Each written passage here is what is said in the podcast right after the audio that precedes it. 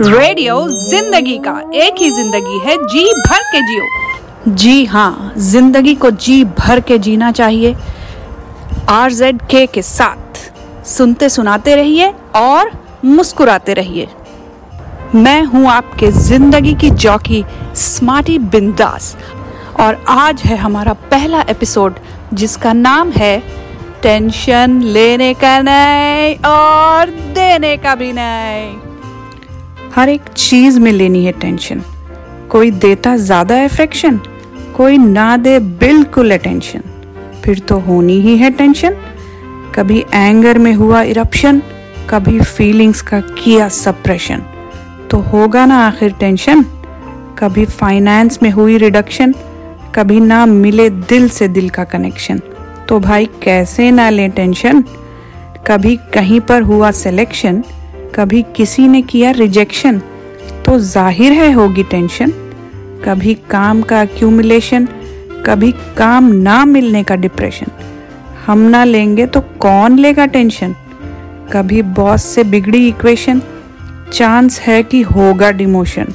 भला बताओ, होगी ना फिर टेंशन कभी दर्द का हुआ सेंसेशन बॉडी का बिगड़ गया है फ़ंक्शन अब तो पक्का होगी टेंशन कभी ख़राब हुए क्लोज रिलेशन और बंद हो गई कम्युनिकेशन सब देते ही हैं टेंशन कभी बच्चों के शोर से इरिटेशन कभी सन्नाटे में भर आए इमोशन तो कैसे ना लें टेंशन कभी फियर ऑफ़ एग्जामिनेशन सामने मुश्किल से मुश्किल क्वेश्चन है ना टेंशन की सिचुएशन कभी दुनिया में फैला इन्फेक्शन अब लेनी पड़ेगी वैक्सीनेशन एक और एडिशनल टेंशन कभी टू मैनी इंस्ट्रक्शन कभी मिला ही नहीं डायरेक्शन फिर हमको तो लेना ही है टेंशन कभी गलत है पॉलिटिशियन इफ़ेक्ट होने लगा है नेशन बताओ क्या वैसे ही कम थी टेंशन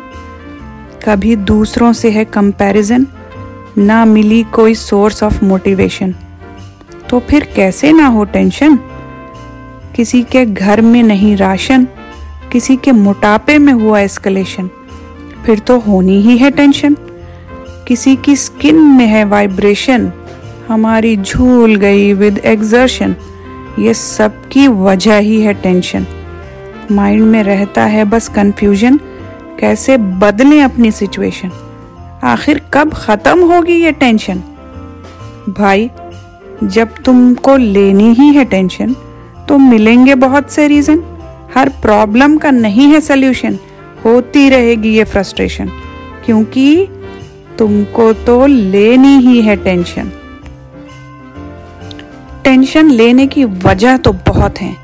तो क्या पूरी ज़िंदगी टेंशन में गुजार दोगे?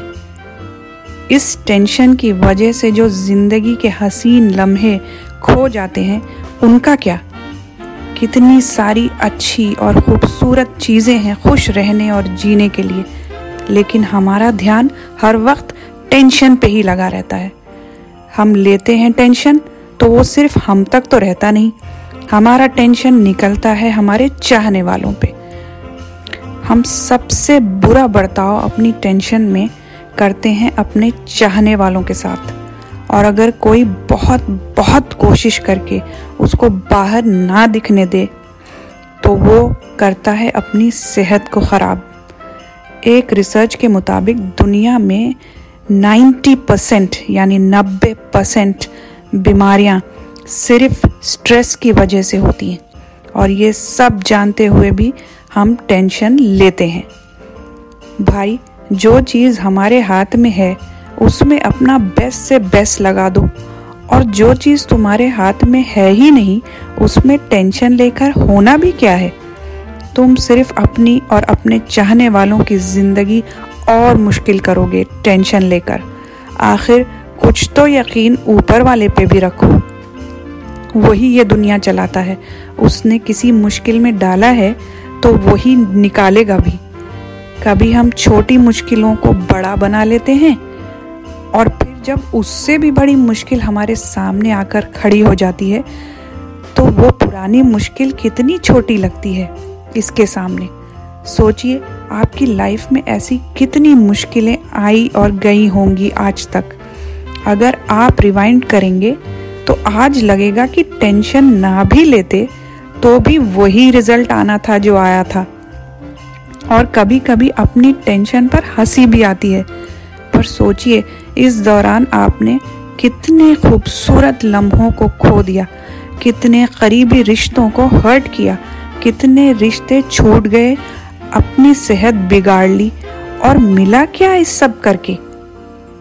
असली इंसान तो वही है जो मुश्किल से मुश्किल वक्त में भी अपना रवैया सही रखे, खुश रहे और जो है उसका शुक्र करे, क्योंकि आज हम उसकी टेंशन ले रहे हैं जो हमारे पास नहीं है, पर ये नहीं सोच रहे कि जो हमारे पास है, वो बहुतों के पास नहीं है। जो मिला हुआ है, उस पर इंसान नज़र नहीं डालता, उसको टेकन फॉर ग्रांटेड लेता है। चाहे वो रिश्ते हों, पैसे हों, बच्चे हों, सेहत हो, नौकरी हो या कुछ और, ये कितनी बड़ी बात है कि हम कल रात को सोए। और आज सुबह उठे और हमारी साँसें चल रही हैं। हर एक नेमत का शुक्र करिए, क्योंकि ये सबको नसीब नहीं होता मेरे दोस्त। कहते हैं कि अगर लाइफ में आगे बढ़ना हो तो अपने से ऊपर वालों को देखो। पर अगर लाइफ में खुश रहना हो तो हमेशा अपने से नीचे वालों को देखो। फिर तुम्हें पता चलेगा कि तुम्हारे पास क्या क्या है। तो भाई, अपना नज़रिया बदलिए। मुश्किलें भी ज़िंदगी का हिस्सा हैं। इससे बच तो नहीं सकते, मगर इसका सामना करना सीखिए। हँसते, मुस्कुराते और आपको देखकर आपके बच्चे भी यही सीखेंगे। आप अपनी सेहत और खुशियों के लिए और अपने बच्चों की सेहत और खुशियों के लिए क्या कुछ नहीं करते।